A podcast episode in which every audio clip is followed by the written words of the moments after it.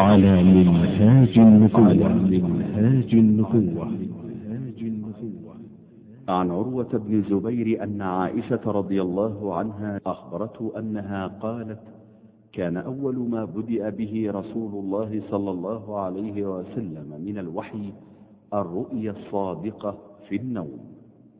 فكان لا يرى رؤيا إلا جاءت مثل فلق الصبح ثم حبب إليه الخلاء فكان يخلو بغار حراء يتحنث فيه الليالي أولات العدد قبل أن يرجع إلى أهله حتى فجأه الحق وهو في غار حراء فجاءه الملك فقال اقرأ قال ما أنا بقارئ فقال اقرأ قلت ما أنا بقارئ فقال اقرأ قلت ما أنا بقارئ فقال اقرأ باسم ربك الذي خلق خلق الإنسان من علق.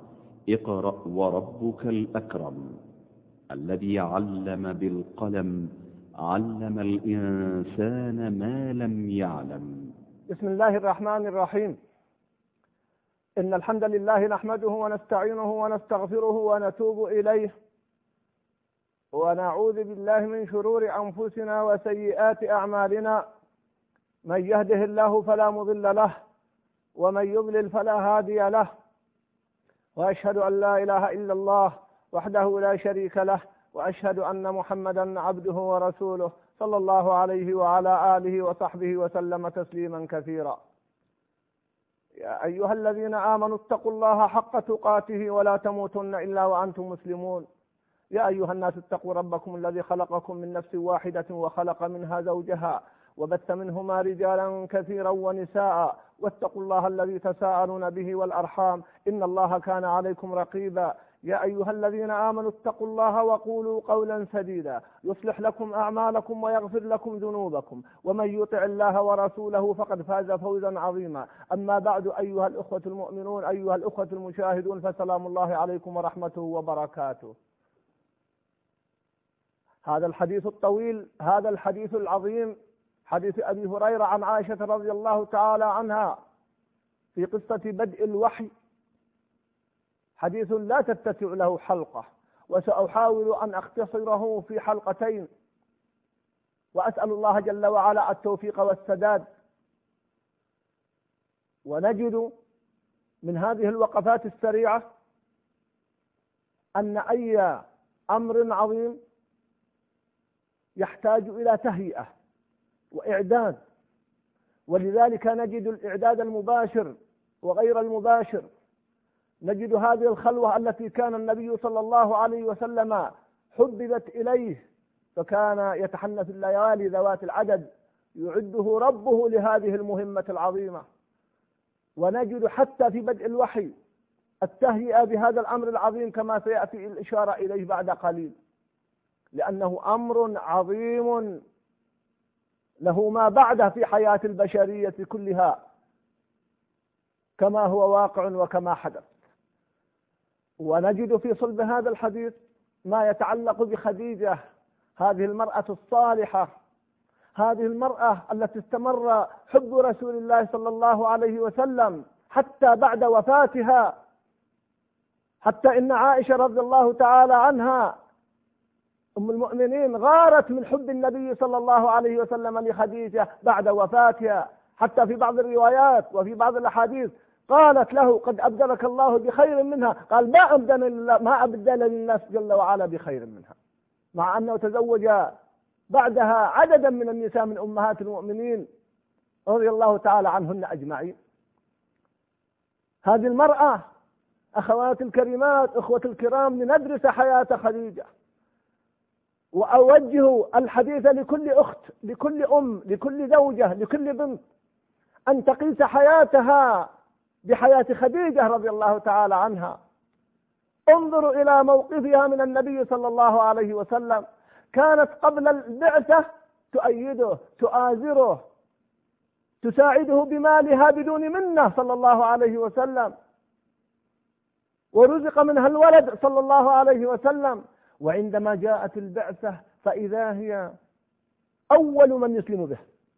وإذا هي تقف هذه المواقف العظيمة في حياته صلى الله عليه وسلم رغم ما وجهه من عنت وشدة ومشقة من قريش حتى سمي العام الذي توفيت فيه عام الحزن لأن النبي صلى الله عليه وسلم حزن عليها كثيرا لما لها من دور عظيم.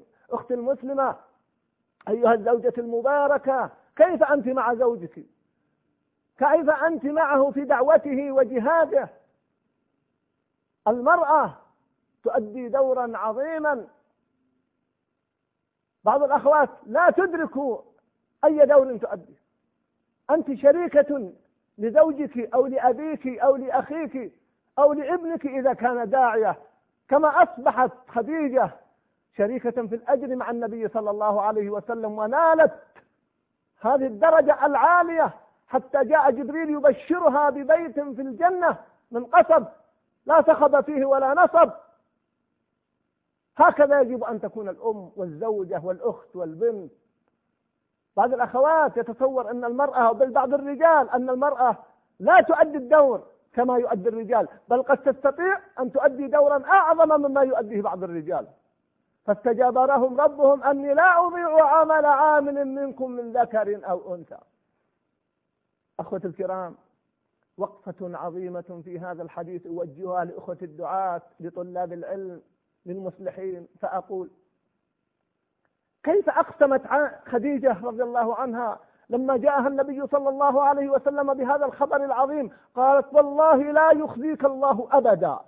ثم بدأت تعلل بهذه التعليلات العظيمة. لماذا؟ قالت له إنك تصدق الحديث. والله لا يخزيك الله أبدا لأنه يصدق الحديث صلى الله عليه وسلم لأنه يصل الرحم لأنه يحمل الكل يكسب المعدوم يقرئ الضيف يعين على نوائب الحق إلى غير ذلك من هذه الصفات. فأقول إن أول مهمة للداعية ولطالب العلم وللمصلح أن يكسب ثقة أهله ومن حوله قبل أن يكسب ثقة الآخرين. والذي لا يكسب ثقة أهله وعشيرته وأقاربه إن عدم كسبه لثقة الآخرين من باب أولى. إذا رأيتم داعية أو طالب علم أهله لا يثقون فيه. لماذا؟ لأنه قد لا يتعامل معهم ذاك التعامل الذي يتعامل به مع الآخرين. أول نقطة نجد هذا اليمين الجازم من خديجة والله لا يخزيك الله أبدا. بل تقول كلا. لا يخزيك الله أبدا لما جاء خائفا. أمر جديد. وتقف هذا الموقف العظيم. وللنساء مع النبي صلى الله عليه وسلم دور عظيم. هنا خديجة في هذا الموقف. وأم سلمة في قصة الحديبية. وموقفها المشهور وبقية أزواج النبي صلى الله عليه وسلم في مواقف عدة. ألم أقل إن المرأة لها دور عظيم في التاريخ وفي الأمة وفي الإصلاح وفي البيت وفي الجهاد؟ والحديث عن ذلك يطول ولكن حديثنا مبني على الاختصار والإشارات السريعة بما يناسب المقام. نجد أيضا مما أشير إليه هنا أن الداعية أن طالب العلم يحتاج إلى الخلوة بين فترة وأخرى وأضع قاعدة آمل أن تكون واضحة. فأقول أخي الكريم أخي العالم أخي طالب العلم أخي الداعية أخي المصلح بمقدار ما يكون لك من جهات وما تتحمل من مسؤولية تحتاج إلى خلوة ترجع فيها إلى ربك تخلو فيها بنفسك. انظروا هذه التهيئة لمحمد صلى الله عليه وسلم. كان يخلو الليالي ذوات العدد في الغار.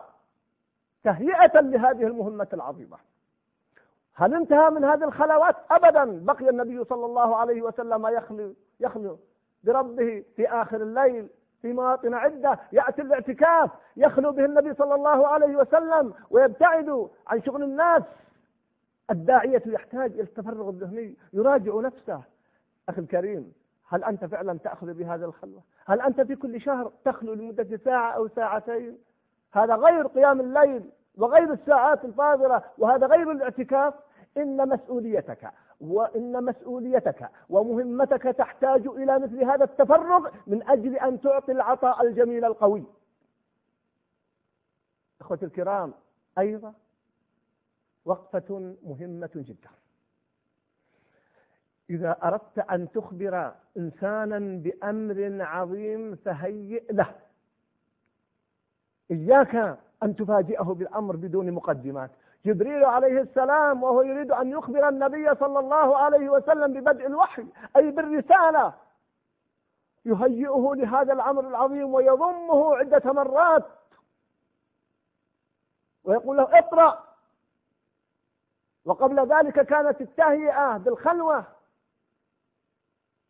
فانتبهوا لهذا المعنى النفسي. إن العناية بالأمور النفسية مطلب مهم. إن مسؤولية العلماء والدعاة والمصلحين أن يراعوا الجوانب النفسية لكل إنسان. انظروا إلى المراعاة النفسية في هذا الحديث لمحمد صلى الله عليه وسلم. في تهيئته أولا عندما هيئه ربه في التعبد والخلوة. عندما يهيئه جبريل عليه السلام ويراعي هذا الأمر في ضمه عدة مرات. عندما أيضا تراعي خديجة نفسيته في هذا الجانب. معاني عظيمة. فإذا أردت أن تحمل إنسانا مسؤولية جديدة أو أن تخبره بأمر عظيم سواء من الأمور المفرحة أو من الأمور المحزنة أو من أمور الحياة هيئ نفسه لذلك. أنت تتعامل مع مشاعر ومع لحم ودم. لست تتعامل مع صخر ومع حديد. إن المفاجأة الخبر قد ترتد على صاحبها وتؤثر فيه قد طول حياته. أيضا نجد من هذه الوقفات أحبة الكرام أن الرؤية الصالحة جزء من النبوة وكما ورد في الحديث أنها جزء من 46 جزء من النبوة ورد 45 و47 إلى غير ذلك روايات مختلفة. وقد تحدثت عن هذا في مناسبة سابقة في سورة يوسف وسيأتي بإذن الله الحديث عنها في باب الرؤيا. ولكنني أشير إشارة سريعة فأقول في موضوع الرؤيا. الناس في موضوع الرؤيا بين إفراط وتفريط. هناك من لا يعطي للرؤيا بالا ولا أهمية وهذا مخالف للهدي النبوي. وهناك في كل يوم نقضي جزءا كبيرا من وقته في رأيت ورأيت وقد تكون أضغاث أحلام. الرؤيا على ثلاثة أقسام. إما أن تكون من الشيطان وأبدأ بها لكثرتها هذه الأيام. وإما أن تكون حديث نفس وحدث ولا حرج في هذا الباب. وإما أن تكون من الرؤيا الصالحة وأسأل الله أن تكون رؤياكم من الرؤيا الصالحة. وهذه التي يجب أن نهتم بها. وفي كل رؤيا لها موقف. الرؤيا الصالحة حدث لا تحدث بها إلا من تحب. واذهب إلى من يعبر لك تعبيرا صالحا. حدث النفس لا تلقي له بالا. أما إذا كان من الشيطان إذا رأيت ما تكره فاعمل ما يلي. انقلب على جنبك الآخر. استعذ بالله من الشيطان. ابسط عن يسارك. إن استطعت أن تقوم وتتوضأ وأن تصلي لا تحدث بها أحدا. هذا كله مما يجب أن تعمله في إذا رأيت رؤيا تخشى أن تكون من الشيطان. الشاهد أن الرؤى ورؤيا المؤمن في آخر الزمان لا تكاد تكذب.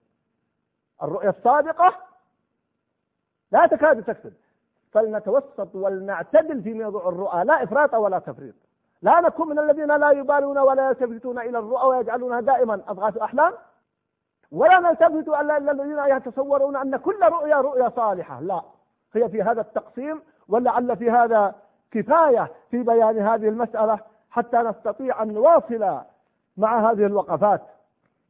أيها الأحبة انظروا إلى موقف خديجة رضي الله عنها. لما جاء هذا الأمر العظيم للنبي صلى الله عليه وسلم تقابله بالتبشير والتطمين. أبشر. كلا. والله لا يخزيك الله أبدا. يا أخي الكريم إذا رأيت إنسانا مهموما بشره. نفس عنه. فرج عن كربته. قولا وعملا. وهكذا فعلت خديجة. فرجت عن النبي صلى الله عليه وسلم في أول أمر بألفاظها الجميلة. والله لا يخزيك الله أبدا. فرفعت المعنويات ومعنوياته مرتفعة صلى الله عليه وسلم. ولكنه في هم زملوني زملوني. في أمر جديد فتبشروا ثم تستدل على ذلك بهذه الأدلة العظيمة. ثم بعد ذلك تواصل بأن تأخذه إلى ورقة كما سيأتي الحديث بعد قليل أو في الحلقة الثانية عن هذا الموضوع. يا أخي الكريم إذا جاءك من يحمل هما إياك أن تتخلى عنه. أقول لك درسا في التاريخ من المواقف التي لا ينساها الإنسان ينظر إلى مواقف الناس معه في أزمنة الشدة. جزى الله الشدائد عني كل خير. عرفت بها عدوي من صديقي. عرفت بها صديقي من عدوي. بعض الناس يرى إنسانا مكروبا مهموما محزونا ولا يبالي فيه. حدثني كثير من الناس أنهم مروا بأزمات وعلم بعض أقاربهم أو من حولهم ولم يلقوا لها بالا. قال منذ سنوات وأنا أحاول أن أنسى مثل هذا الأمر وما استطعت. لكن في الوقت نفسه يقول هناك آخرون وهم كثر والحمد لله وقفوا في الأزمات معه. بشروه ساعدوه. من فرج عن مسلم كربة فرج الله عنه كربة من كرب يوم القيامة. ويقول هذا لا أنساه أبدا. وهذا هو المعروف. وصنائع المعروف لا تبلى. فيا أخي الكريم اسأل نفسك كم وقفت مع مكروب أو مهموم أو محزون؟ درب نفسك أعلم أن لكل شيء ثمنا فهل أنت مستعد لدفع هذا الثمن؟ فأبشر وأمل ويدفع الله عنك من السوء في العاجل قبل الآجل وأبشر بالسعادة في, الآخرة. من فرج عن مسلم كربة من كرب الدنيا فرج الله عنه كربة من كرب يوم القيامة وما أحوجنا إلى التفريج في هذه الكربات. ثم إفادة سريعة جواز القسم على غلبة الظن. فهنا خديجة رضي الله عنها تقسم وتقول فوالله لا يخزيك الله أبدا. سبحان الله. نعم. يجوز القسم على غلبة الظن.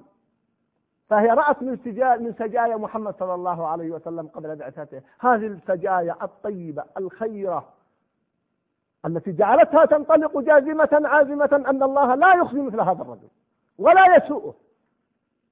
لأنه يقوم بهذه الأعمال الجميلة.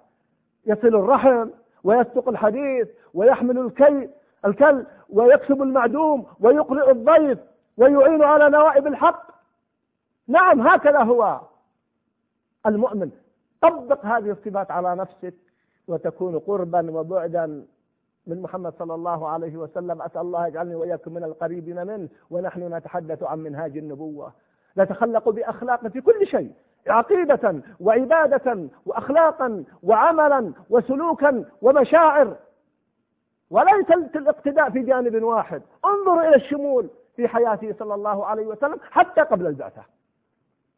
لأن الله فطره على هذا الأمر وكل مولود يولد على الفطرة.